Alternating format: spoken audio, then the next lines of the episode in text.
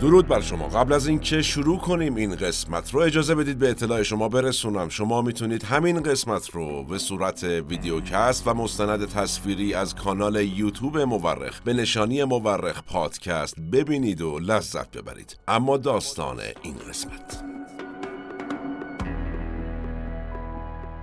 زبان فارسی با همه زیباییهاش با آرایه های فراوانش یه وقتایی برای وصف یک چیزایی یه مفاهیمی یا یه افرادی کم میاره.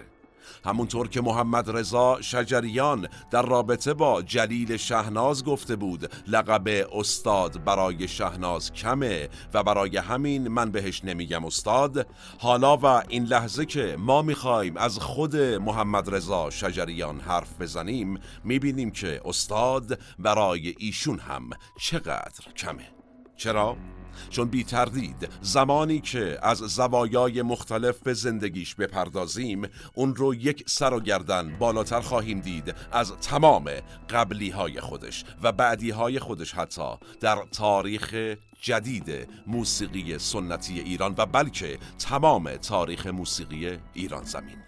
محمد رضا شجریان حرفه‌ای بود و ما چقدر آدم حرفه‌ای در تاریخ معاصرمون کم داریم.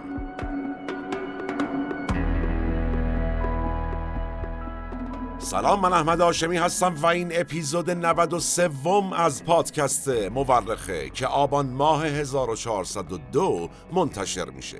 قسمت اول از ویژه برنامه موسیقی مورخ. ما در اولین قسمت از موسیقی مورخ رفتیم سراغ روایت محمد رضا شجریان و به تأثیری که یک آدم حرفه‌ای روی هنر، فرهنگ و فضای سیاسی و اجتماعی مملکت ما گذاشت نگاهی خواهیم انداخت. منابع ما در این قسمت هم اول پژوهشیه که حامد سیاسی راد سرپرست تیم نویسندگان پادکست مورخ انجام داده که یک مستند صوتی چهار ساعت است درباره استاد محمد رضا شجریان.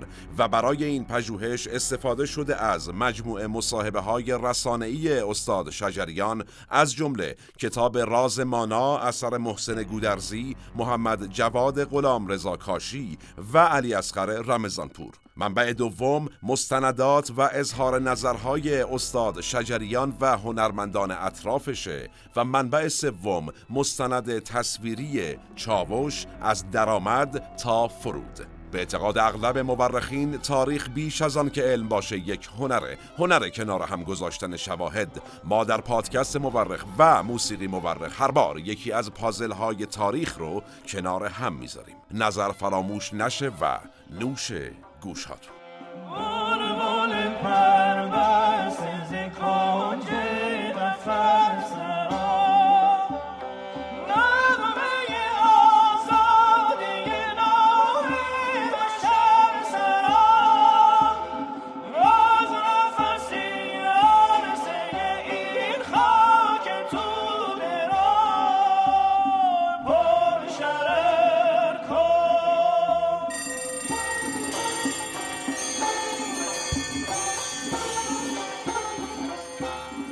خب پیش از اینکه شروع کنیم من یه توضیح کوتاه عرض کنم در ارتباط با موسیقی مورخ. ما به خواست شما و به واسطه پیام های پرمهری که از شما دریافت کردیم تصمیم گرفتیم یک ویژه برنامه به نام موسیقی مورخ به تولیداتمون اضافه کنیم. ما در این ویژه برنامه خواهیم رفت سراغ تاریخ اما نه با عینک سیاست و اجتماع.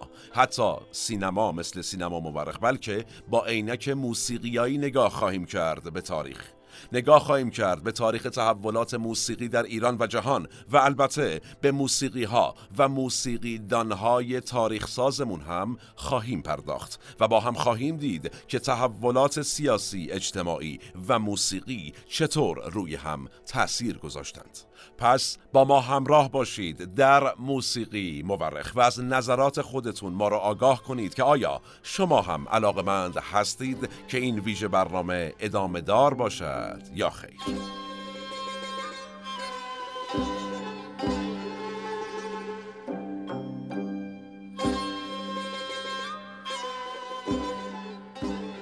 محمد رضا شجریان صدای خوب رو از پدرش آقا مهدی و پدر بزرگش آقا علی اکبر خان به ارث برده. احمد علی برادر کوچکتر شجریان توی مصاحبه ای میگه همه فرزندان آقا مهدی صدای خوبی داشتند. پدر خانواده قرآن میخونده مناجات میخونده و یه وقتایی در خلوت خودش در خونه البته آهنگهای کردی میخونده و به هر حال نوا و صدا در خانه شجریان ها همواره جریان داشته. احمد علی نقل می‌کنه که خودش توی دانشگاه با گروه کر اجرا می‌کرده. سیامک یا همون محمد جواد برادر دیگر این خانواده است که آمریکا زندگی می‌کنه و ایشون هم می‌خونه. و برادر دیگرشون علی رضا که فنلاند زندگی می‌کنه ردیف شناس و آوازخانه قهاریه و موسیقی هم تدریس می‌کنه. با این حال اما فقط محمد رضا بود که از بین خانواده شجریان این خانواده خوش صدا استعدادش رو کشف کرد دنبال کرد و افسانه شد.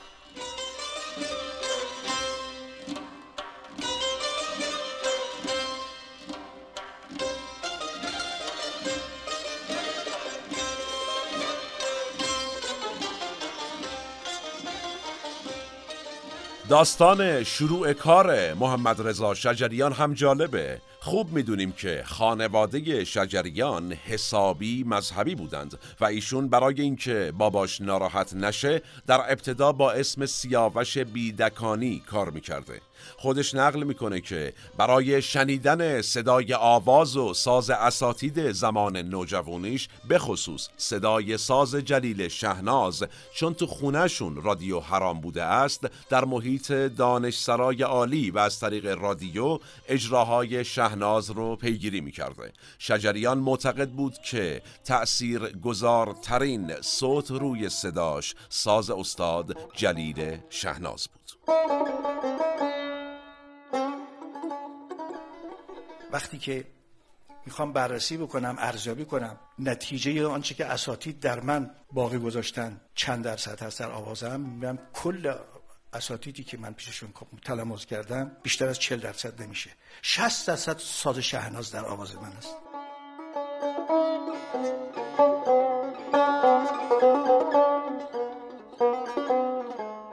کمی بیایم جلوتر. محمد رضا کمی بزرگتر شد معلم شد و البته قرآن خان.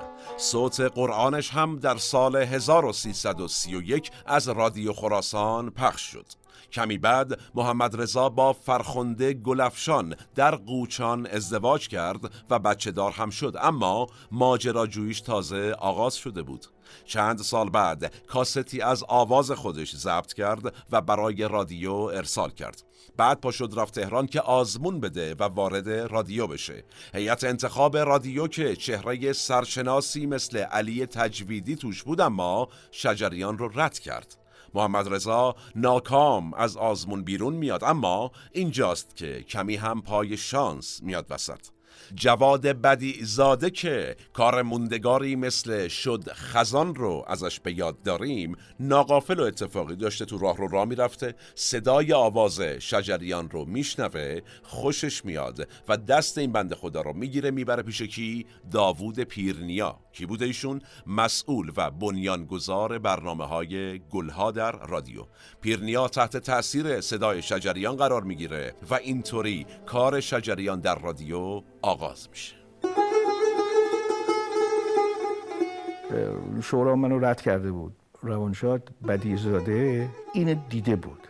بعد منم دید که توی استودیو دارم یک چیز آزمایشی دارم می‌خونم. آمده بودم بپرسم تو کی هستی؟ اسم چی از کجا اومدی؟ از بشه بودم. گفتم که شورا منو رد کرده. گفت کی؟ تو رو رد کرده؟ گفتم آره. اومد بیرون و بعد از تو رو یادمه که روانشاد تجویدی میگذشت. آمد گفتش که تجویدی چیه؟ چی نوشتی؟ بعد تجویدم گفتش که آخه بابا اینا هنوز نیامده. حالا خیلی جالبه. اینا هنوز نیامده. از ما خب حقوق ما اصلا می‌خوام ما حقوق نداریم به کسی بدیم.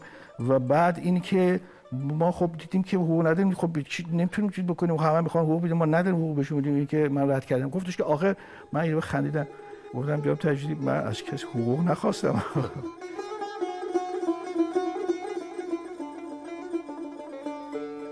از فریدون مشیری عزیز. نقله که بدی زاده بعد از اینکه شجریان رو می‌بره پیش پیرنیا میدوه توی شورای موسیقی رادیو. جایی که ابتهاج و مشیری هم نشسته بودن چای میخوردن انگار. با هیجان میگه آقا من امروز یکی رو پیدا کردم که صداش از اینجاست تا اینجا. و با دست یک فاصله حدود چهار اکتاو رو روی پیانو نشون میده. مشیری میگه ما خیلی تعجب کردیم و رفتیم پرسجو کردیم و فهمیدیم اسم این آقا پسری که بدی زاده داره دربارش صحبت می‌کنه سیاوش بیدکانیه. به هر حال فردای اون روز اولین آواز توسط شجریان در رادیو اجرا و ضبط شد. ساز اون آواز رو هم رضا ورزنده نواخته با سنتور. اسم اون برنامه چیه؟ برگ سبز 216 بعد از چهار ماه در آذر 1345 صدای محمد رضا شجریان البته با نام سیاوش بیدکانی از رادیو ملی ایران برای اولین بار. پخش شد. ما سرخوشان مست.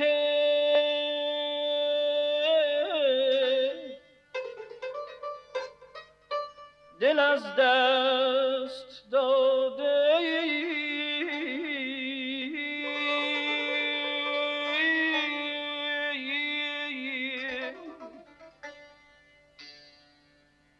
همراز عشق بعد از این بالا و پایین ها سیاوش بیدکانی کارشو در رادیو شروع می‌کنه. مادرش می‌دونسته که این سیاوش همون محمد رضای خودش اما پدر هنوز نمی‌دونسته. محمد رضا رابطه صمیمی با پدرش داشته و به هیچ وجه نمی‌خواسته ناراحتش کنه. نتیجه از ایشون پنهان می‌کنه که این سیاوش محمد رضاست. رابطه که پدر و پسر و سطح مذهبی بودن پدر شجریان رو میشه با یک نگاه به مجموعه به یاد پدر کامل فهمید. به یاد پدر مجموعه از چند آیه قرآنه که محمد رضا اون رو بعد از درگذشت پدرش و به یاد ایشون خوند. احمد علی برادر محمد رضا شجریان نقل می‌کنه که پدرشون مخالف حضور محمد رضا در تهران بوده. چرا؟ جالبه. چون از نظر اجتماعی تهران وضعیت خوبی نداشته به زم پدر و پدر میترسیده که پسرش بره تهران و معتاد بشه. دغدغه این بوده. زمانی که در 1350 پدر می‌فهمه محمد رضا آواز خون شده و در رادیو کار می‌کنه اگرچه راضی نبوده ته دل اما همین که معتاد نشده بود قضیه حل بوده. یعنی زندگیش از بین نرفته برای ایشون راضی کننده بوده گویا و تمام. خلاصه کنار میاد با این قضیه.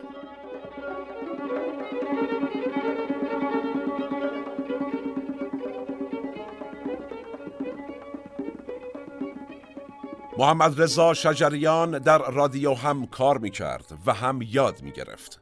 از عبدالله دوامی ردیفتان کلی تأثیر پذیرفت. سال 1350 با فرامرز پایور سنتور نواز آشنا شد و ردیف آواز سبا رو از ایشون یاد گرفت. در ادامه از نورعلی خان برومند که استاد موسیقی بود سبک آوازی تاهر زاده رو یاد گرفت و خلاصه ارتباطاتش در رادیو مدام گسترده تر می شد تا یک نقطه عطف دیگر. یک روز محمد رضا شجریان با هوشنگ ابتهاج آشنا شد. ابتهاج یا سایه بعد از کنارگیری داوود پیرنیا از برنامه گلها سال 1350 سرپرست این برنامه شد و این آغاز مرحله جدیدی از زندگی حرفه‌ای محمد رضا شجریان بود.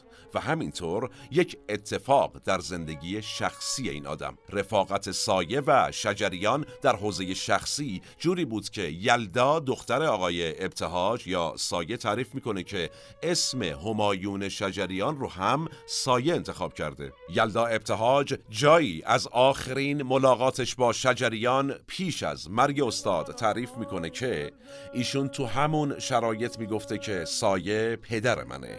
سایه هم به شجریان حس مشابهی داشته. جالبه ابتهاج مصاحبه ای داره که میگه شجریان پسر من بود برادر من بود پدر من بود. به هر حال نقل قولهای زیادی داره سایه. از شانس زندگی کردن و شنیدن ابو عطای شجریان تا اینکه اگر حافظ زنده بود شجریان رو غرق بوسه می کرد همه اینها و بیش از اینها البته نقل قولهای پرتعداد سایه درباره شجریانه نتیجه سایه و شجریان عاشق هم بودند. تو بستر بیماری بودم منتظر سایه بودم. دست رویشون رو بوسیدم و سلام کردم و به سرعت صحبت از پدرم شد. آقای شجریان گفتن سایه بابای منه. توضیح دادم سایه و شجریان در زندگی حرفه‌ای هم بسیار از هم تأثیر گرفتند. شجریان به واسطه ابتهاج کم کم متوجه میشه که میشه شعر نو رو هم روی موسیقی سنتی ایرانی نشوند. نتیجه محمد رضا شجریان با همکاری محمد رضا لطفی که در ادامه از رفاقت و در واقع همکاری استثنایی این دو هم خواهیم گفت در سالهای ابتدایی دهه پنجاه شعر داروگ اثر بینظیر نیما یوشیج رو در قالب یک آواز سنتی می‌خونه. شعری که حسابی مضمون سیاسی داشته و از شرایط خفقان و تیرگی اون زمان می‌گفته. گرچه این شعر در هر شرایطی و در واقع هر شرایط خفقان و تاریکی می‌تونه کارگر باشه. به هر حال. خوندن شعر نو در قالب سنتی در اون زمان صدای بسیاری از اساتید قبل از محمد رضا شجریان رو در میاره که آقا جان این چه کاریه؟ مگه میشه شعر نو در سنت چه قیمار بریزی تو ماستا در واقع؟ اما این جسارت رو داشت شجریان و این کار رو کرد و با این کار فصل جدیدی در موسیقی سنتی ایران ایجاد کرد.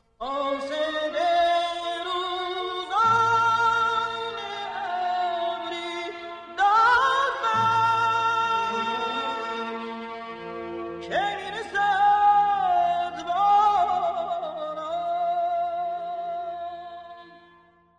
وقتی رفاقت شجریان و سایه که سوسیالیست بود و نزدیک به حزب توده بیشتر شد شجریان سیاسی تر هم شد و وقتی در 1353 ایشون به مرکز حفظ و اشاعه موسیقی رفت و با یه سری هنرمند کم نظیر مثل محمد رضا لطفی، پرویز مشکاتیان، حسین علیزاده، جلال زلفنون و داوود گنجی آشنا شد اسامی رو ببینیم مثلا اینا همه با هم پا شدن اومدن رادیو و کنار هم شروع کردن کار کردن و یکی از های موسیقی اعتراضی ایران اینجوری شکل گرفت. البته مشکاتیان کمی بدتر به این تیم اضافه شد. از اون سمت در موسیقی چریکی داوود شراره ها و سعید سلطانپور و حتی حمید اشرف دبیر کل سازمان چریک های فدایی خلق فعال شدند و اونجا هم یه تیم شکل گرفت. این سمت موسیقی اعتراضی پاپ چه خبر. با حضور فرهاد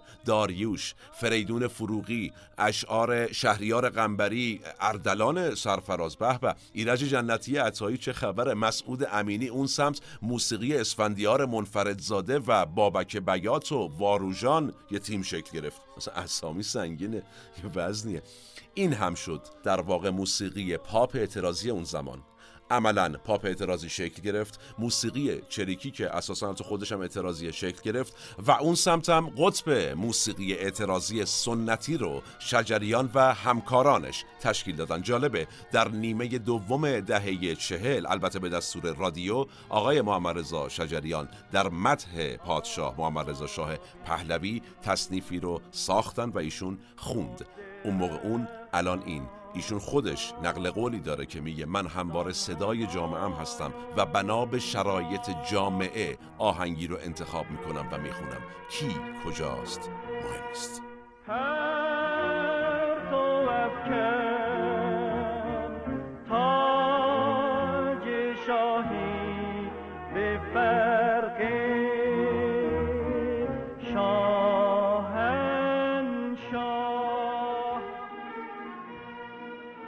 کمی جلوتر بیایم. محمد رضا شجریان تا 1355 در رادیو و تلویزیون ملی برنامه اجرا کرد. در این سال شجریان از خوندن تو رادیو انصراف داد. خود ایشون یه جایی گفته که رادیو به خواننده های اصیل و سالم بهایی نمی‌داد و بی فرهنگی رادیو رو گرفته بود. من و ابتهاج و لطفی همواره مورد غضب و بغض بودیم و فقط خود قطبی رئیس رادیو تلویزیون و و خانومش ما رو حمایت می‌کردن.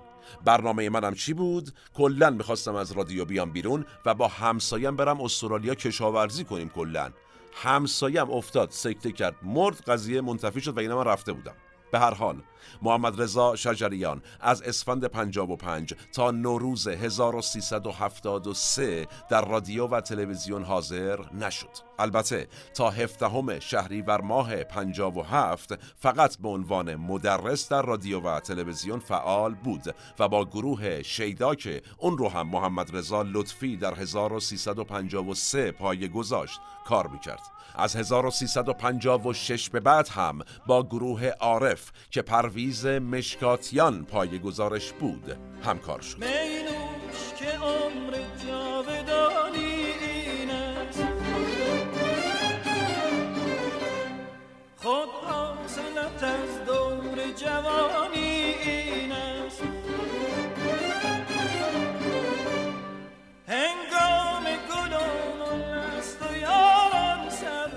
یه نقاشی وجود داره که ما شجریان رو در حال آواز خوندن می‌بینیم.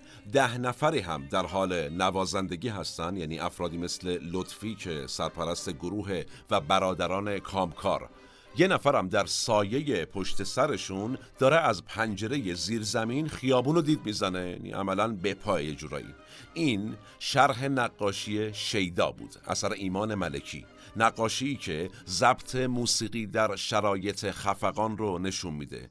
اون فرد در سایه هم واقعا سایه بود. خود هوشنگ ابتهاج بود در واقع. کسی که پایگزار گروه چاوش بود.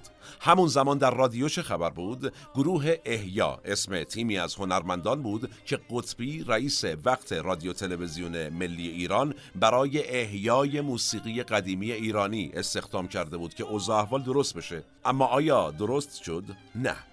اوضاع می شد هر روز. فضا فضای ملتهبی بود. مثلا بعد از واقعه هفدهم شهریور ماه 57 در میدان ژاله اوضاع ملتهب تر هم شد. ساعتی بعد از کشتار میدان ژاله مسعود بهنود که اون زمان برنامه رادیویی هم اجرا می کرد اومد پشت میکروفون رادیو و از اهمیت اهدای خون صحبت کرد و از مردم خواست که خون اهدا کنن و جالبه. بعد از این صحبت های مسعود بهنود موسیقی فیلم حکومت نظامی اثر میکیس تئودوراکیس پخش شد. موسیقی که بسیار معنای مشخصی داشت و داره.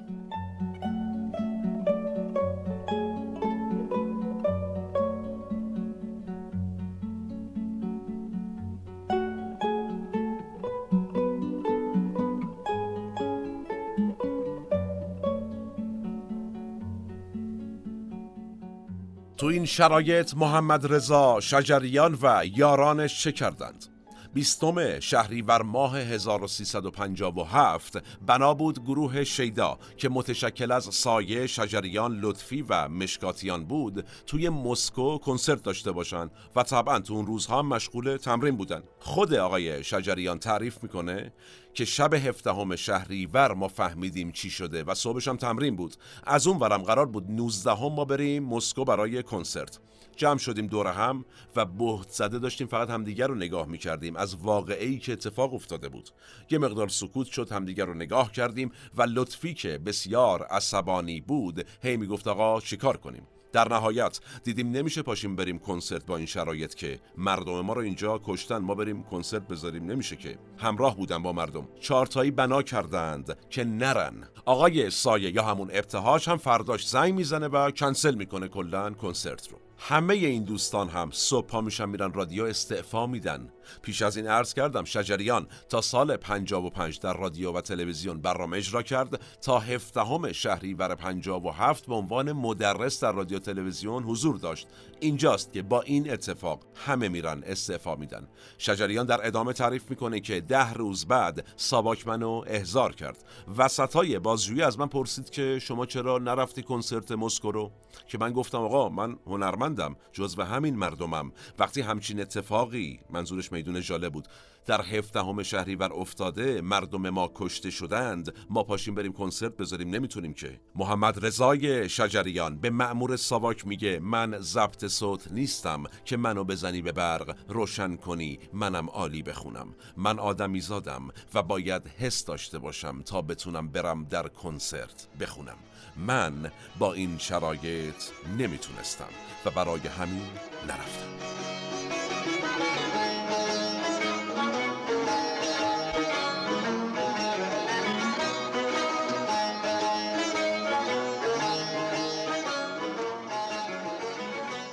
بعد از استعفا از رادیو و تلویزیون و با سرپرستی لطفی کانون چاوش متشکل از همه افراد خارج شده و با تلفیق گروه شیدا و عارف به وجود اومد.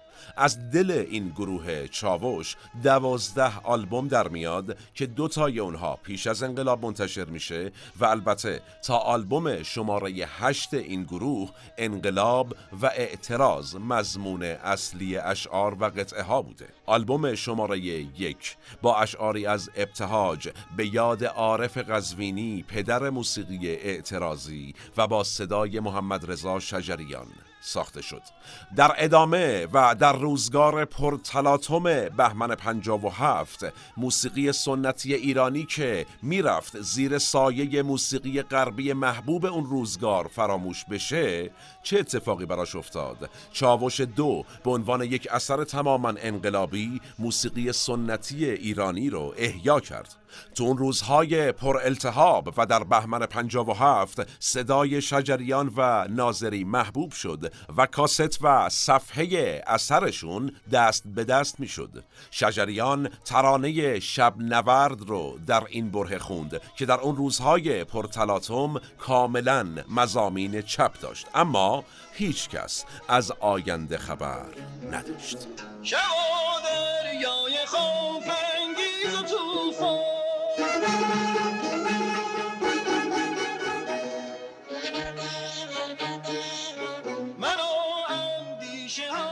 با خروج گروه چاوش از رادیو که گفتیم همشون استعفا دادن دیگه نه تو رادیو جا داشت این گروه نه در فضاهای دولتی. پس درآمدی هم وجود نداشت. از اون طرف کسی فکرش هم نمی کرد که قرار 5 6 ماه بعد انقلاب بشه. به هر حال این گروه تصمیم گرفت زیرزمینی کار کنه.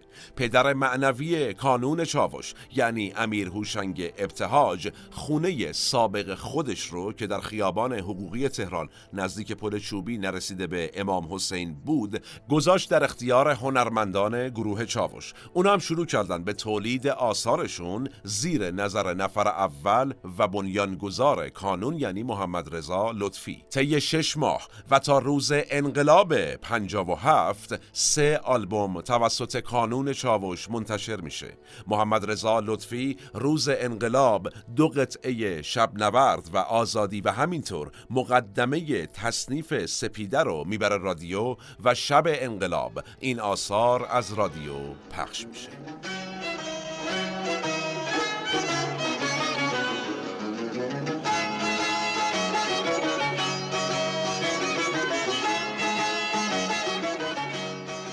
همکاری کانون چاوش و رادیوی جدید ما خیلی طولانی نشد. لطفی برای مدتی مسئول موسیقی رادیو انقلاب شد و بقیه هم همراهیش کردن یعنی رفقا باش رفتن. اما کم کم دیدن برخوردها به شکلیه که امکان همکاری با رادیوی جدید وجود نداره. حتی لطفی میگه وقتی رفتم مرکز اسناد رادیو دیدم هیچ اثری از متن استعفانامه‌ای که قبل از انقلاب و بعد از هفته شهریور ما داده بودیم به رادیو وجود نداره و یه سری از انقلابیون این اسناد رو از بین بردن. نتیجه مسئولین جدید رادیو همکاران قدیم رادیو رو مجبور به استعفای دوباره کردن.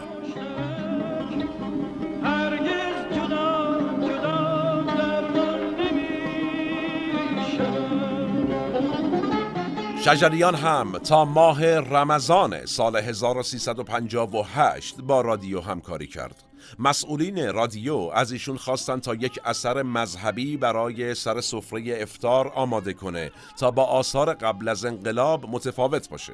شجریان با الهام از یکی از آثار ام کلسوم خواننده مشهور مصری اثری که اسمش هست به رضاک یا خالقی قطعه ربنا رو خلق می‌کنه و قرار بوده البته اون رو به یه سری هنرجوی جوون آموزش بده تا اونها اجرا کنن. اما شبی که بنابر این بوده که این اثر رو ببره رادیو که بشنوند و تایید بشه و ادامه کار آقای شجریان میگه من شنیدم که رهبر انقلاب اعلام کرد موسیقی مخدر است. نتیجه محمد رضا شجریان تصمیم می‌گیره همکاریش رو با رادیو تلویزیون خاتمه بده اینجا. اما چون متعهد بود نواری که تهیه شده بود یعنی خودش خونده بود برای آموزش تحویل رادیو تلویزیون میده و اعلام می‌کنه که آقا این نوار آموزشیه که شما برید کارو در بیارید.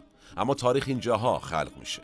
کمی بعد و ابتدای ماه رمضان 1358 شمسی صوت ضبط شده در همون نوار از رادیو پخش میشه و اینطوری نوای ربنای افسانه ای متولد میشه.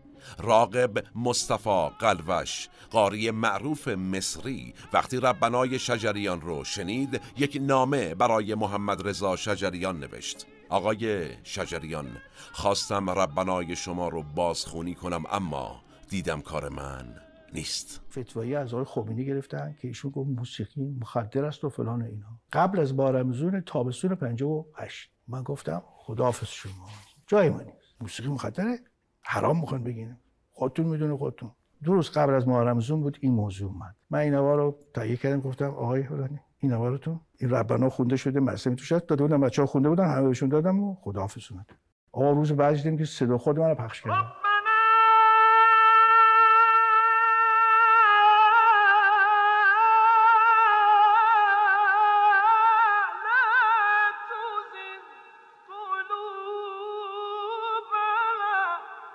خارج از رادیو اما حسابی کار کانون چاوش گرفته بود.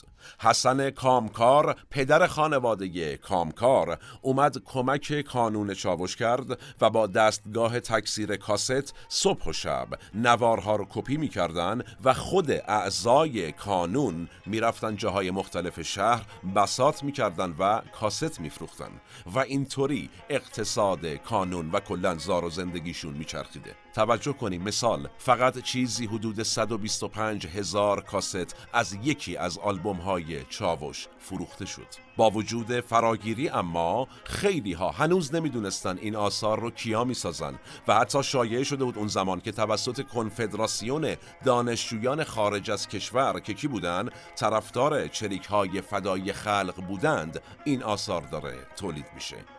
چقدر محجور بودند هنرمندان در تاریخ معاصر.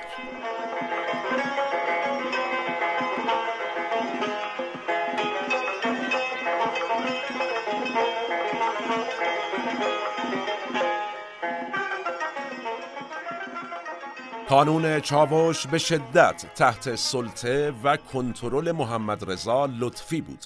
و تمام گروه گوش به فرمان ایشون بودن و البته هوشنگ ابتهاج. گرچه این دو نفر رو واقعا دوست داشتن اونجا علکی نبوده. این وسط علیزاده که کنار آقای لطفی تکنواز و آهنگساز اصلی و از مسئولان کانون چاوش بود یه اختلاف البته از منظر هنری با لطفی پیدا می‌کنه. چی بود اختلاف؟ علیزاده اعتقاد به نوآوری در موسیقی سنتی داشته اما محمد رضا لطفی دنبال بازگشت به همون موسیقی اواخر قاجار و دوران پهلوی اول بوده. می‌گفت آقا ما باید اون موسیقی رو احیا کنیم. آقای لطفی تحت تاثیر نظرات جلال آل احمد و روشن فکران چپگرا بود و معتقد بود در برابر تهاجم فرهنگی غرب باید به خیشتن خیش بازگشت و باید راه نورعلی برومند و درویش خان و خاندان فراهانی رو طی کرد. و چی می‌گفت؟ می‌گفت این همون چیزیه که ما در اساسنامه چاوش هم آقا آوردیم اینها. آقای لطفی حتی کمونچه رو میاد جایگزین ویولون می‌کنه و سنتور رو جایگزین پیانو. چرا این کار می‌کنه؟ چون ما در سنت موسیقیاییمون پیانو و ویولون نداشتیم دیگه. اینا بعدا از غرب وارد در واقع ایران شد. آقای علیزاده چی می‌گفت؟ آها می‌گفت آقا اساسنامه که وحی منزل نیست گرفتار شدیم و میشه تغییر داد. نتیجه اختلاف بین سنت آقای لطفی و مدرنیته آقای علیزاده داشت بالا می گرفت. محمد رضا شجریان اما چندان وارد این منازعه نمی‌شد گرچه ایشون نظرش چیزی بود میان سنت و مدرنیته.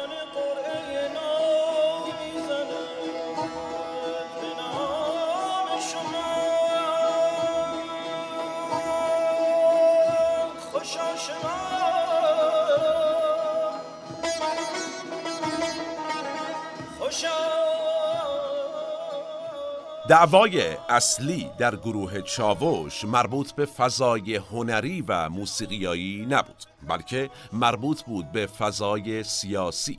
از همون ماهای ابتدایی انقلاب فعالیت تمام خواننده های قبل از انقلاب و اساساً هر گونه فعالیت موسیقیایی متوقف شده بود و تنها گروهی که داشت کار می‌کرد همین کانون چاوش بود. به هر حال اولین نشونه های برخورد با چاوش هم کم کم نمایان شد.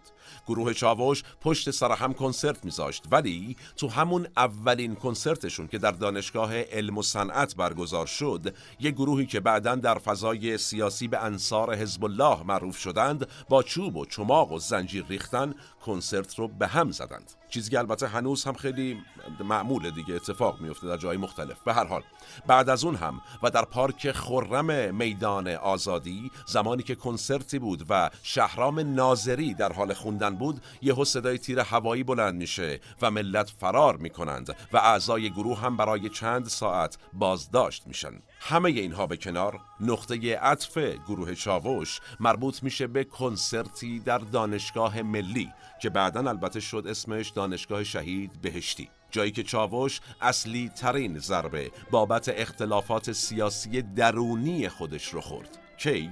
1358 هر کی بود دور بر من همه حرف سیاست بودن درسته که من از خیلی چیزای حکومت راضی نبودم. اما این وضع اینجوری و اینطور که نمی‌دونستم کجا دارن میره اینا رو من حقیقتش خیلی بهش امیدوار نبودم.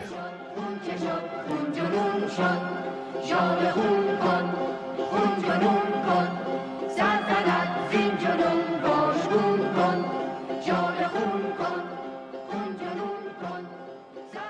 محمد رضا لطفی سفارش یک شعری رو روی آهنگ سپیده به سایه میده یعنی به آقای ابتهاج. و بهش میگه یک هفته فرصت داری که اینا در بیاری کارو. ردیف کن یه هفته دیگه کنسرت داریم.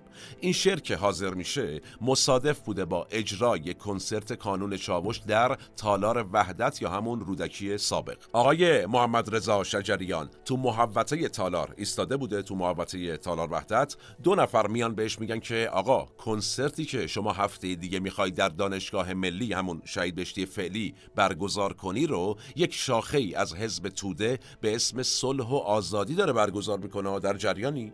شجریان اول میگه نه بابا باورش نمیشه یعنی.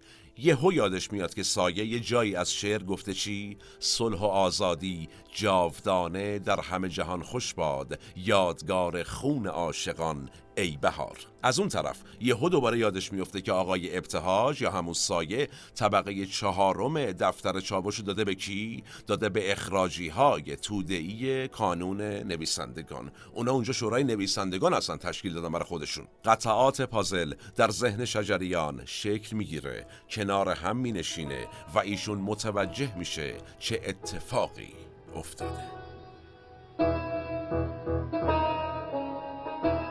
من شب قبلش خبردار شدم که کسانی که این کنسرت رو در اونجا گذاشتن دعوت کردن شناخته شدند و در کار سیاسی و گروه خاص سیاسی هست. که من حقیقتش به آقای تاج لطفی گفتم که من شرکت می‌کنم در این برنامه. معلوم بود که ما و بچه ها من و بچه ها خبر نداشتیم که اونها قبلا خبر داشتن که این چه گروهی داره دعوت می‌کنه. و یه مدار انگ رو ما بچه ها خورد که ما داریم کار سیاسی می‌کنیم. شجریان شاکی طور میره کانون چاوش و با داد و بیداد و اعتراض قهر می‌کنه. در نهایت قانش می‌کنن که آقا ما بیلیت فروختی مردم منتظرن از شهرستان اومدن. این یه دفعه رو به خاطر مردم شما کوتاه بیا. آقای شجریان مجموع اجراهای دانشگاه ملی رو میره. قطعه سپیده هم اجرا میشه. توسط پسر آقای لطفی هم ضبط میشه و بعد هم منتشر میشه. قطعه سپیده یکی از معروف ترین تصنیف های تاریخ ایرانه. اما این شد آخرین همکاری محمد رضا شجریان و کانون چاوش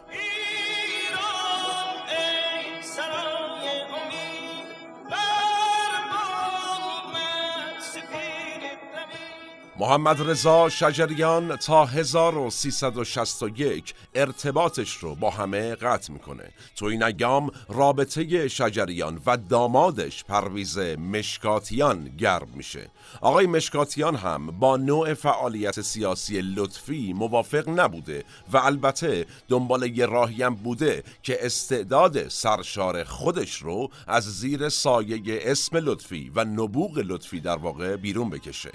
این میشه. آغازی بر یک همکاری بینظیر دیگه در تاریخ موسیقی ایران. شجریان و مشکاتیان.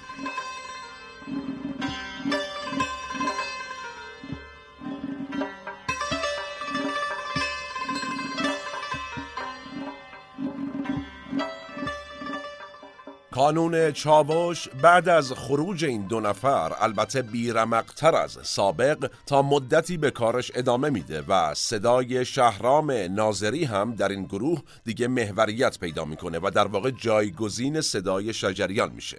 فعالیت کانون چاوش تا روز کنسرتش در سالن اجتماعات روباز پارک ملت ادامه داشته. روزی که اعضای این گروه میرن رو سن و در حال اجرا بودن که یهو متوجه یه جفت پوتین جلوی چشاشون میشن.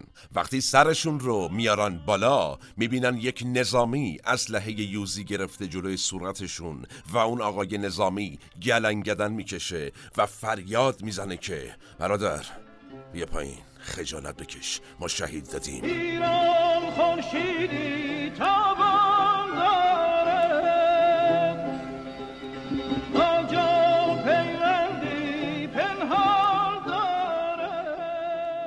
جمال سماواتی از نوازندگان کانون چاوش می‌گفت این جمله برادر خجالت بکشید ما شهید دادیم بیاید پایین به هیچ وجه حس برادری رو منتقل نمی کرد. جالبه که این کنسرت به دعوت بنیاد شهید و برای خانواده های شهدا برگزار می شد. همون روز ساختمان کانون چاوش پلم میشه حسین علیزاده هم بلافاصله وقتی می‌فهمه دیگه نمیشه تو ایران کار کرد پا میشه میره آلمان آقای لطفی هم سعی می‌کنه گروه رو احیا کنه ولی نمی‌تونه و ایشون هم ول می‌کنه میره ایتالیا و بسات کنسرت در ایران به شکل کلی تا 1362 تعطیل میشه. طرف گفت آقا میگم قطع کنید برادر. البته برادر طوری می‌گفت که از این احساس برادری ازش استنباط نمی‌شد. برای اینکه بخت شکسته بشه برای اینکه به زبون بی زبونی به زبون اون صدای خشک کریه واقعا نفرت انگیز گلنگدن. مال هر اسلحه‌ای می‌خواد باشه. با صدای اون در واقع به ما می‌خواست بگه که داستان تمامه.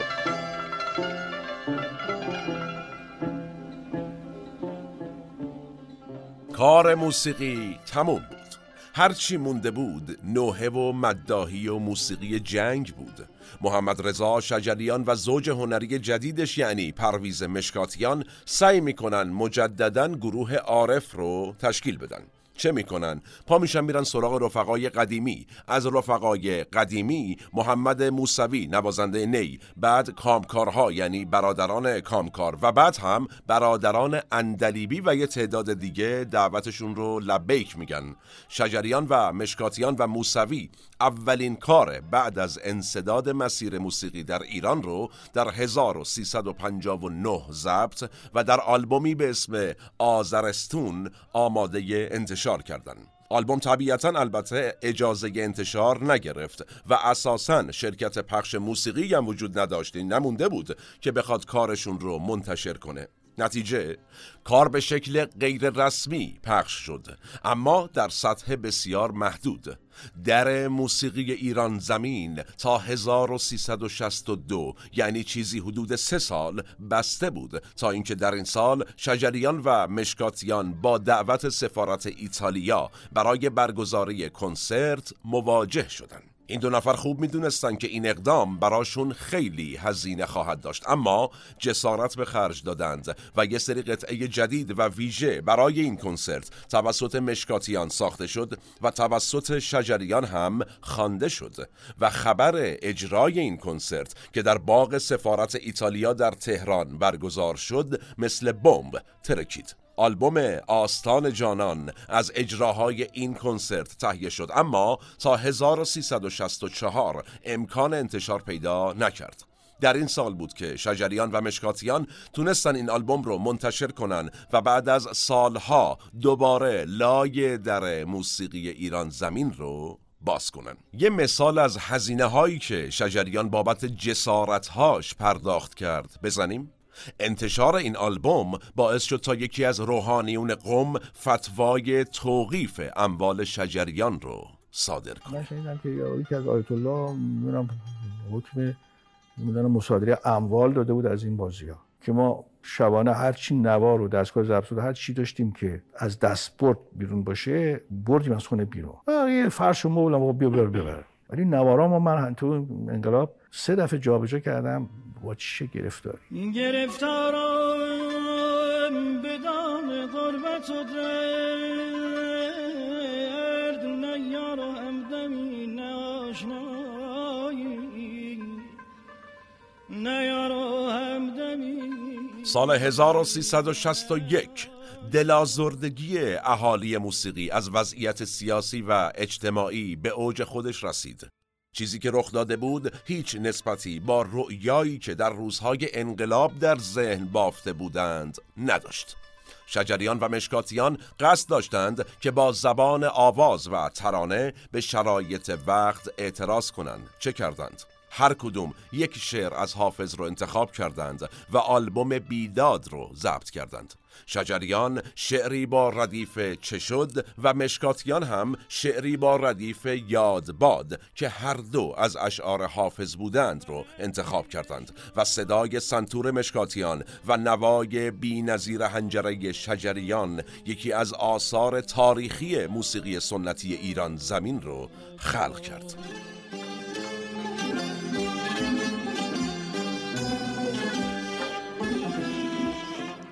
اسم این اثر رو گذاشتند بیداد. چون هم در گوشه بیداد از دستگاه همایون اجرا شد و هم به نوعی فقانی بود از بیداد دوران. این آلبوم در 1364 به عنوان اولین اثر انتشارات دلاواز منتشر شد.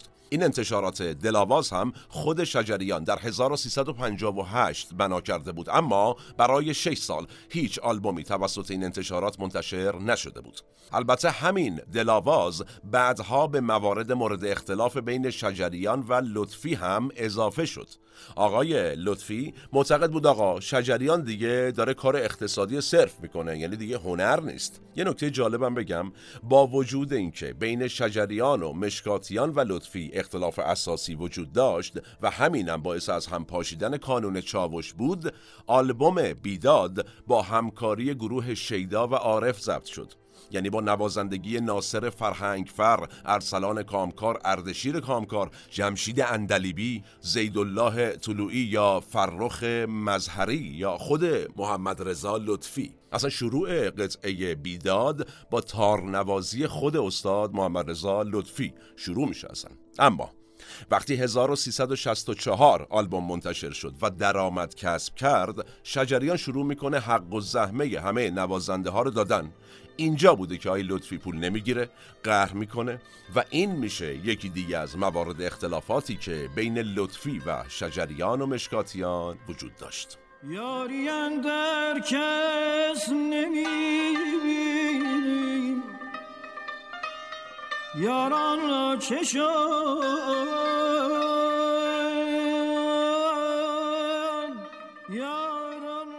این آلبوم که منتشر شد به شدت توسط یه سری از افراد انقلابی مورد اعتراض قرار گرفت. چند تا از نمایندگان وقت مجلس از شجریان شکایت کردند حتی.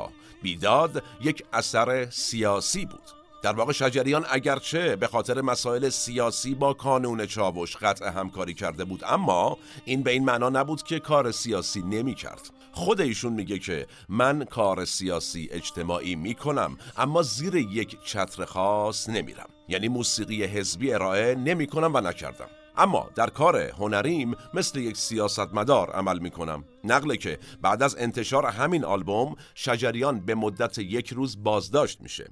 دلیل اعتراض انقلابیون هم به این آلبوم بیداد خیلی جالبه. مربوط میشه به یک بیت ویژه‌ای از شعر حافظ. در واقع آقای شجریان با هوشمندی این شعر رو انتخاب کرده بود. حافظ در یکی از ابیاتش که شجریان خونده میگه که شهر یاران بود و خاک مهربانان این دیار. مهربانی کی سر آمد شهریاران را چه شد؟ در واقع مصرع دوم این شعر رو که شهریاران را چه شد؟ میشه دو جور خوند.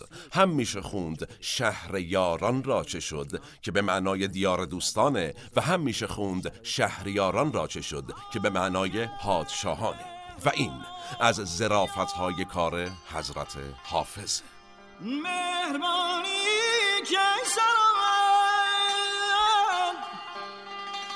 شهریاران را چه شد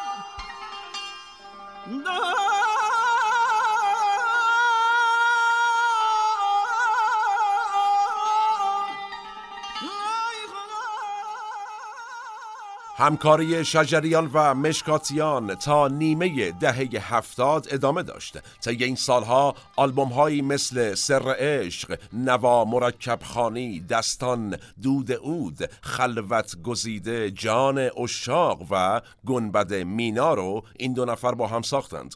همکاری شجریان و مشکاتیان تا 1374 ادامه داشت توی این سال شجریان و مشکاتیان یه سلسله کنسرت رو در کشورهای مختلف برگزار کردند و آلبوم جدیدشون به نام قاصدک رو اجرا کردند.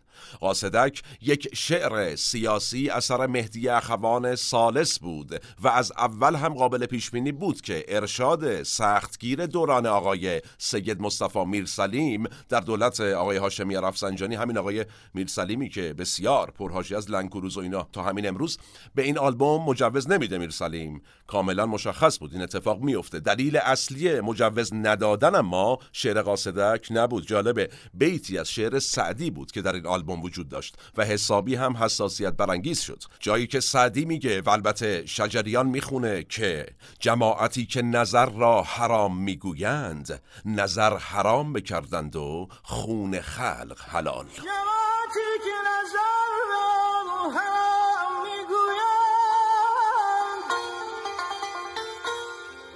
نظر را بکردند خون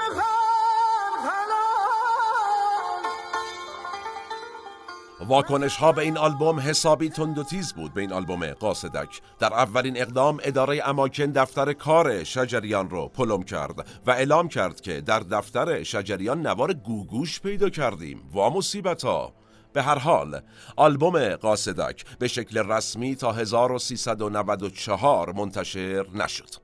ولی به شکل غیر رسمی همون سال منتشر شد. شجریان مخالف انتشار غیر رسمی این آلبوم بود اما مشکاتیان هزار نسخه نوار این آلبوم رو منتشر کرد و در همون کنسرت فرانسه به هزار فروخت. و همین تبدیل شد به موضوعی که به ادعای شجریان باعث اختلاف این دو نفر شد و قاصدک هم شد آخرین همکاری شجریان و مشکاتیان.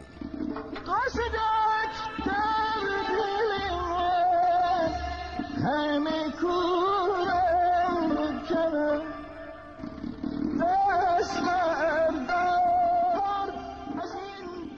خسروی آواز بعد از جدایی از پرویز مشکاتیان چه کرد؟ شروع کرد به همکاری با داریوش پیرنیاکان و البته جمشید اندلیبی یکی از مهمترین اتفاقات این دوره از فعالیت شجریان خوندن تصنیف موندگار مرغ سحر بود. خب یه مقدار برگردیم به عقب. سال 1306 شعر مرغ سحر توسط محمد تقی بهار یا همون ملک الشعرای بهار نوشته شد و اگرچه از جور زمانه می گفت و استبداد وقت رو نشونه گرفته بود اما در ویژه‌نامه هفتمین سالگرد انتشار روزنامه ناهید منتشر شد.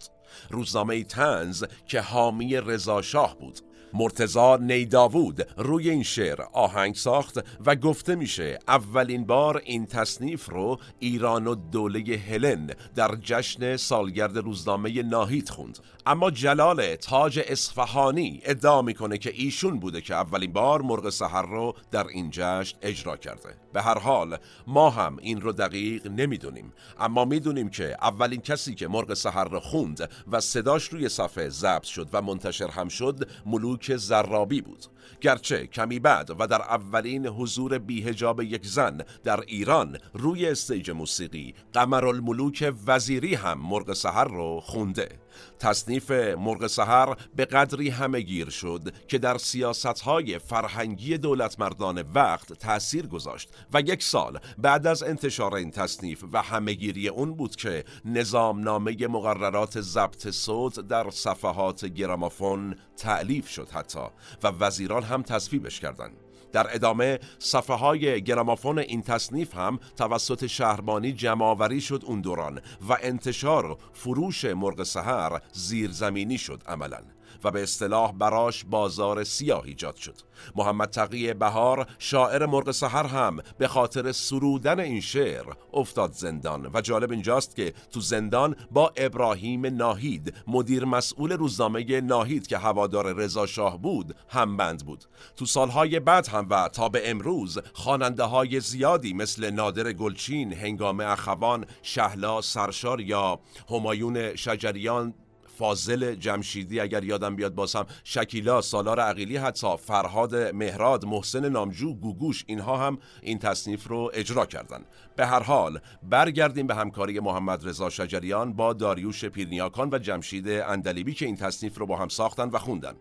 وقتی این اتفاق افتاد یعنی وقتی محمد رضا شجریان این کار رو خوند تصنیف مرغ سحر با اسم او گره خورد و تا به امروز و احتمالا تا ابد به نام این استاد موسیقی خسروی آواز ایران زمین سند زده شد.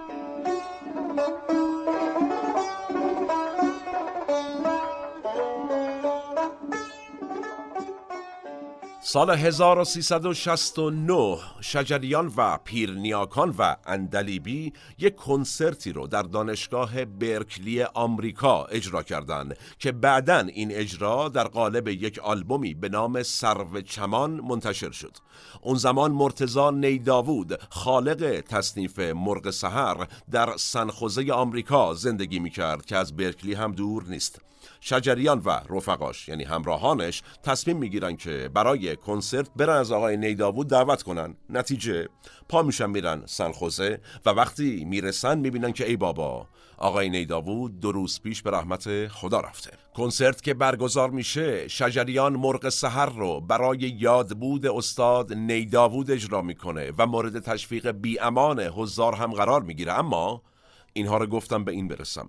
از همون زمان قطعه مرغ سحر همواره به عنوان قطعه پایانی در کنسرت های خسروی آواز اجرا شد.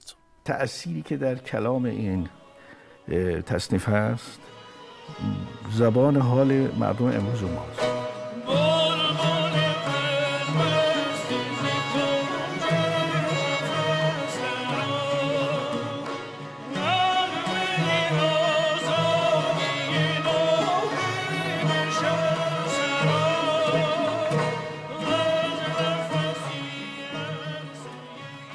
آلبوم های پیام نسیم سرو چمان رسوای دل آسمان عشق بهاریه آرام جان و طریق عشق حاصل همکاری شجریان و پیرنیاکان و اندلیبی در اوایل دهه هفتاد بود.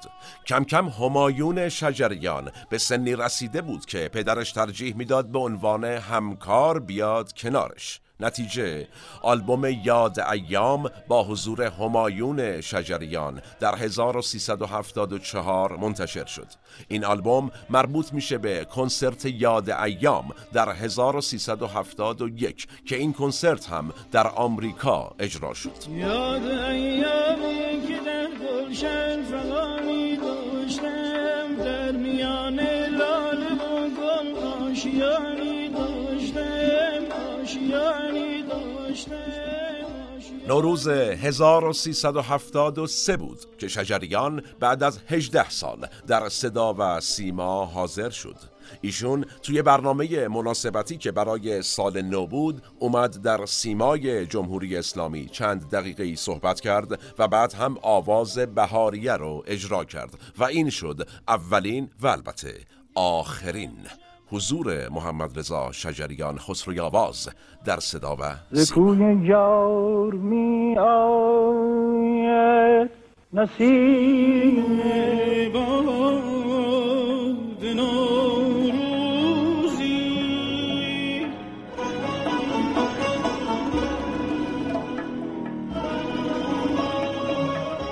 دو سال.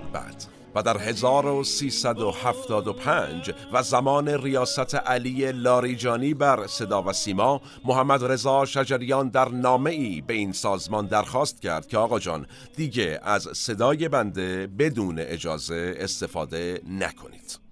صدا و سیما اومده بود عکس هایی از سید احمد خمینی پسر رهبر انقلاب اسلامی نشون داده بود و تصنیف روز وصل دوستداران یادباد رو روی این تصاویر پخش کرده بود. شجریان به همین دلیل درخواست کرد که صداش از صدا و سیما پخش نشه. روز وصل دوستداران یاد باد یاد علت این که من نخواستم که رادیو تلویزیون در ایران صدای من پخش کنه چون از موسیقی استفاده درستی نمی‌کنن بی حرمتی می‌کنن به موسیقی و تفسیرهای بیجا می‌کنن و تصویرهای نابجاتر از تفسیراتشون روی موسیقی من میذاشتن که من اعتراض کردم و بعد این بود که ازشون خواستم که دیگه از من چیز بخش نکنن کمی بعد شجریان آلبوم رسوای دل رو با همکاری گروه آوا و به سرپرستی مجید درخشانی منتشر کرد. شجریان و درخشانی چند کار دیگه هم در دهه هفتاد با هم انجام دادن و آلبوم در خیال که در سال 1375 منتشر شد هم نتیجه همکاری این دو نفر بود. درخشانی سالها بعد باز هم به شجریان رسید و دوران جدیدی از فعالیت خسروی آواز رو رقم زد. اما تا اون زمان شجریان یک دوره درخشان رو در کنار سه نامدار دیگر موسیقی سنتی ایران زمین یعنی حسین علیزاده، کیهان کلهر و همایون شجریان رقم زد. آمدم که سر عشق تو را بر تو زمان همکاری مجدد شجریان و علیزاده فرا رسید قبلتر گفتیم که شجریان و علیزاده در کانون چاوش با هم همکاری کرده بودند. تجربه درخشان دیگری که این دو نفر کنار هم رقم زده بودند هم مربوط می‌شد به موسیقی متن فیلم دلشدگان علی حاتمی.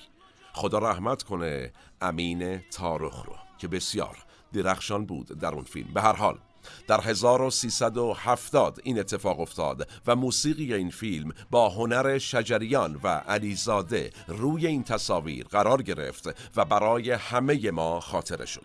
حالا علیزاده و شجریان باز هم کنار هم قرار گرفته بودند. کلهر هم بهشون اضافه شده بود و از اون طرف پسر شجریان همایون هم که تا پیش از این در کنار پدر تنبک می‌زد این بار در آواز هم به کمک پدر اومده بود. با شروع به کار این گروه چهار نفره باز هم عنصر سیاست وارد آثار شجریان شد. 1376 سال ویژه‌ای برای مردم ایران و به خصوص اهالی فرهنگ بود. شجریان حامی سید محمد خاتمی در انتخابات دوم خرداد بود و با ریاست جمهوری او آزادی نسبی به مطبوعات و فرهنگ و هنر داده شد. حسین علیزاده هم در واکنش به این فضای باز سیاسی آلبومی ساخت با صدای افسانه رسایی به نام راز نو.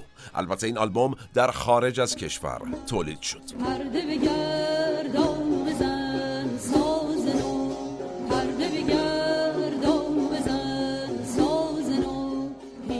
کمی بعد اما شرایط تغییر کرد. مقاومت سیاسی در برابر جنبش اصلاحات به اعتراضات دانشجویی 18 تیر 1378 ختم شد. نتیجه این گروه چهار نفره به فکر تولید اثری افتادند که باز هم بازگوی شرایط سیاسی و اجتماعی زمانش باشه. سال 79 آلبوم زمستانه است آماده شد و یک سال بعد هم منتشر شد. زمستان است نام یکی از اشعار سیاسی معروف اخوان سالسه شعری که بعد از کودتای 28 مرداد 1332 سروده شد.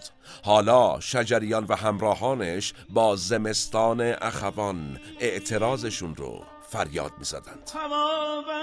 ناجوان مردان سردست.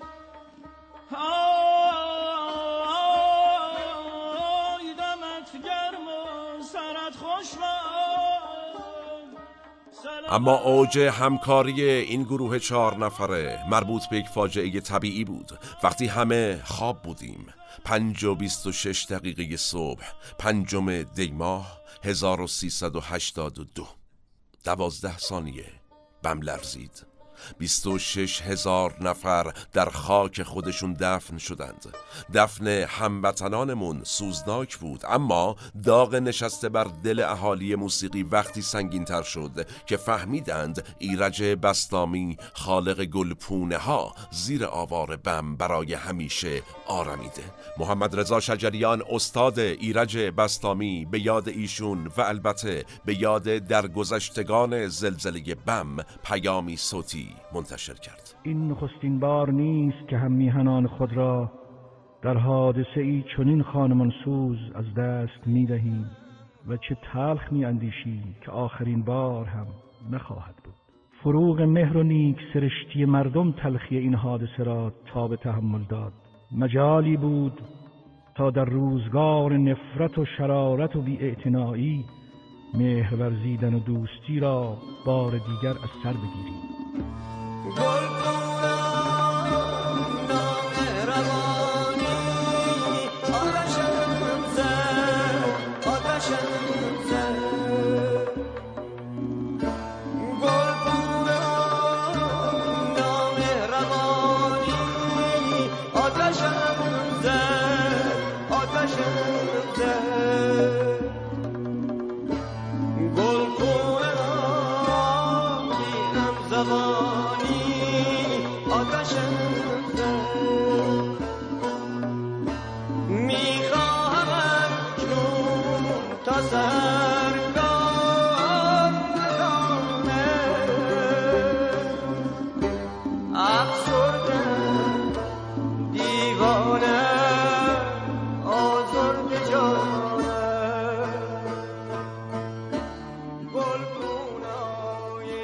زمستان 1382 گروه چهار نفره شجریان ها علیزاده و کلهور کنسرتی برگزار کردند که شد یکی از به یاد موندنی ترین کنسرت های تاریخ موسیقی ایران. کنسرت هم نوا با بم. ویدیویی از اون کنسرت منتشر شد و بارها دیده شد. تار علیزاده کمونچه کلهور حسابی دلبری کرده بودند تا اینکه شجریان برای تصنیف پایانی کاری کرد. که تنها یک اسم از اون شب در ذهن همه باقی موند. محمد رضا شجریان. چهل و یک سال بعد از اینکه نادر گلچین مرغ سحر را به یاد زلزله زدگان بوین زهرا خوند شجریان این تصنیف رو در بالاترین گامی که تا به این لحظه خونده شده اجرا کرد.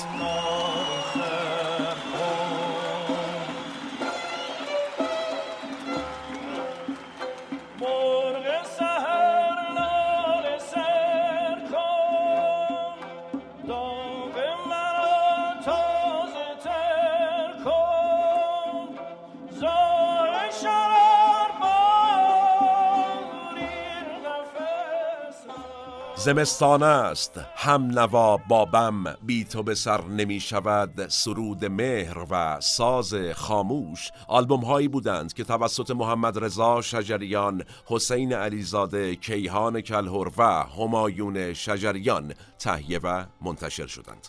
عمر همکاری گروه چهار نفره در آذر ماه 1384 با برگزاری کنسرتی به نام ساز خاموش به پایان رسید. بعد از پایان همکاری شجریان با علیزاده و کلهر مجددا خسروی آواز رفت سراغ مجید درخشانی و با گروه آوا شروع به همکاری کرد که این همکاری نتیجه شد پایگذاری گروهی به نام شهناز.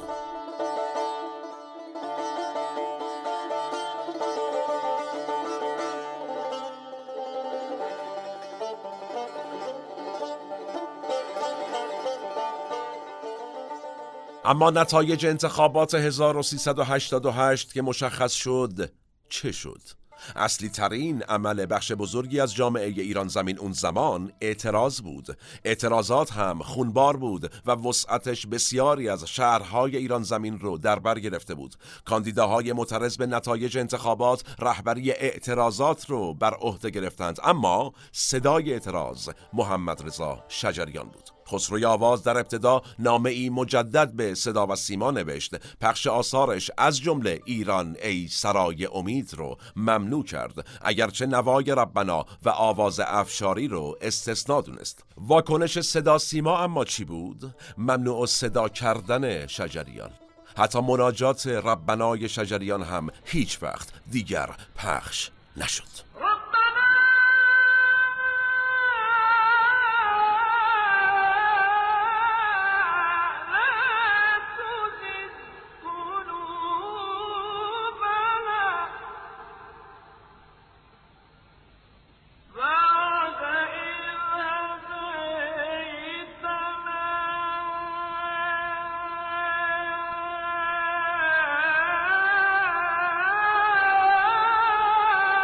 تو همین سال شجریان تکاهنگ زبان آتش رو منتشر کرد. ترانه‌ای که مورد استقبال گسترده عمومی قرار گرفت و رفت کنار ترانه های پرتعدادی که بسیاری از مردم در اون روزگار گوش می‌دادند و زمزمه می‌کردند.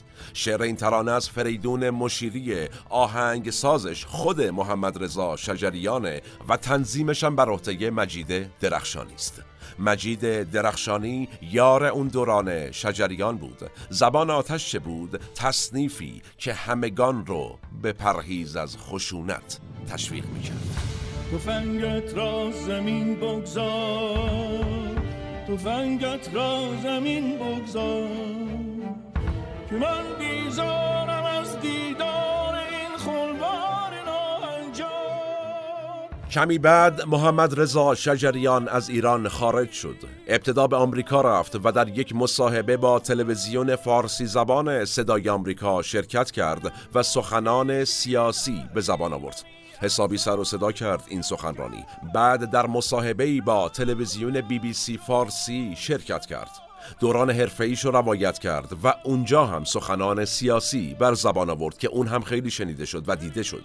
شجریان در واکنش به سخنرانی محمود احمدی نژاد که معترضان سال 88 رو خس و خاشاک خطاب کرده بود اعلام کرد من صدای این خس و خاشاکم. اون از گذرگاهی گفت که سخت است و پیش روی ایرانیان است و بعد به ایران بازگشت. در بدو ورود به ایران شجریان توسط نهادهای امنیتی احضار شد اما دوره بازجوییش دو ساعت و نیم بیشتر طول نکشید.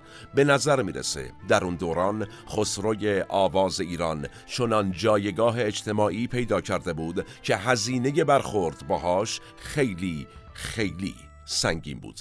و به نوعی ناممکن بود. این آدم اومد تلویزیون به مردم آمد نیشخند زد و گفت یه عده خسته خاشاک گوشه دارن حرف می‌زنن و ما مثل آب روون اومدیم همه. گفتم خب من صدای این خسته خاشاک زبان آتش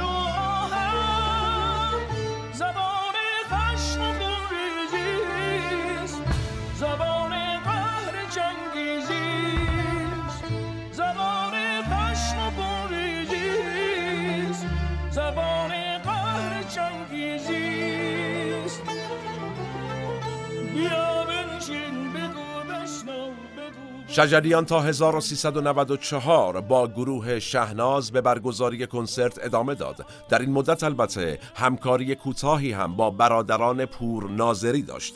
تو همین دوران بود که به سفارش محمد رضا شجریان مجید درخشانی گروه ماهبانو رو شکل داد تا زنان هم بتونن بخونن و البته در خارج از کشور هم اجرای صحنه رو تجربه کنن اگرچه این اتفاق برای درخشانی هزینه بر بود باعث شد خودش و اعضای گروهش چند بار به نهادهای امنیتی احضار بشن و در نهایت هم درخشانی مدتی ممنوع الخروج بود.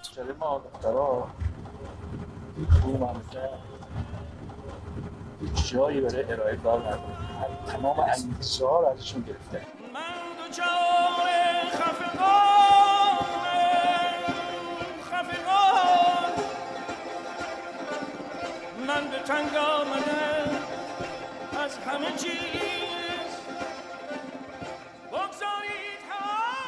اینها آخرین نوت‌های حیات موسیقیایی محمد رضا شجریان بود. سال 1395 بود که خسروی آواز با شمایلی متفاوت از چیزی که تا به حال دیده بودیم با موهای سپید و کوتاه شده روبروی دوربین نشست عید نوروز رو تبریک گفت و گفت که او از سالها قبل مبتلا به سرطان هنجره شده. به قول هوشنگ ابتهاج سالها بدون هنجره آواز میخونده. شجران 17 18 سال پیش یه عمل کرده است. داریم حدود هر چی خونده بیریه خونده. سینه مالا مالی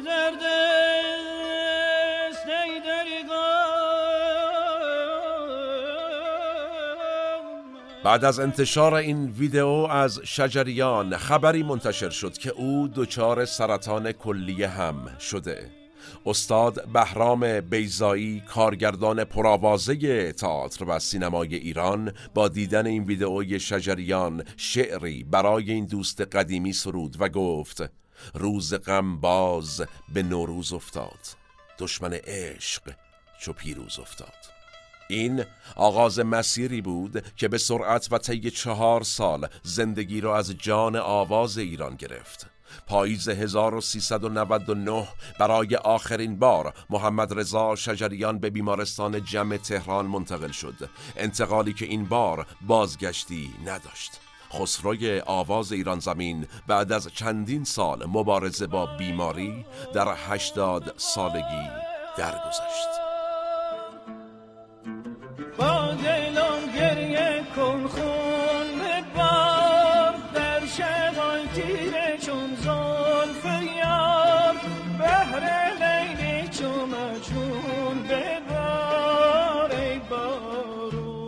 در گذشت محمد رضا شجریان مصادف شد با روزهای تلخ اوج همهگیری کرونا. اتفاقی که باعث شد تا خیلی مشتاقان خسروی آواز نتونن برای خداحافظی با استورشون در کنار هم جمع بشن. اگرچه باز هم خیابون جمع تهران و آرامگاه فردوسی در توس در قرق شیفتگان او بود. به قول خود شجریان او همون کاری رو با موسیقی ایران کرد که هزار سال پیش حضرت فردوسی با زبان فارسی کرد. در نهایت هم پیکر محمد رضا شجریان خسروی آواز ایران در کنار حضرت فردوسی و در آرامگاه او آرام گرفت. نسل ما خوشبخت بود که معاصر استعدادی شگرف چون محمد رضا شجریان بود. و باید حسرت خورد که دیگر او در کنار ما نیست. اینکه آیا کسی مثل شجریان باز هم در موسیقی ایران ظهور خواهد کرد یا نه قابل پیش بینی نیست. اما می‌تونیم با خوشبینی بگیم که صبر بسیار بباید پدر پیر فلک را. تا دیگر مادر گیتی تو فرزند بزاید. اما راستش نظر من رو بخواید. میگم نه. دیگه تموم شد. زمان ما به فرجام رسید و کلام ما هم. من احمد آشمی هستم و تنها نیستم. این اپیزود هم به همت تیم پادکست مورخ در استودیو پیکان تهیه و تولید شد. تا ویژه برنامه بعدی موسیقی مورخ. سالم باشید و در صلح شما رو به تاریخ میسپرم و میبینمتون.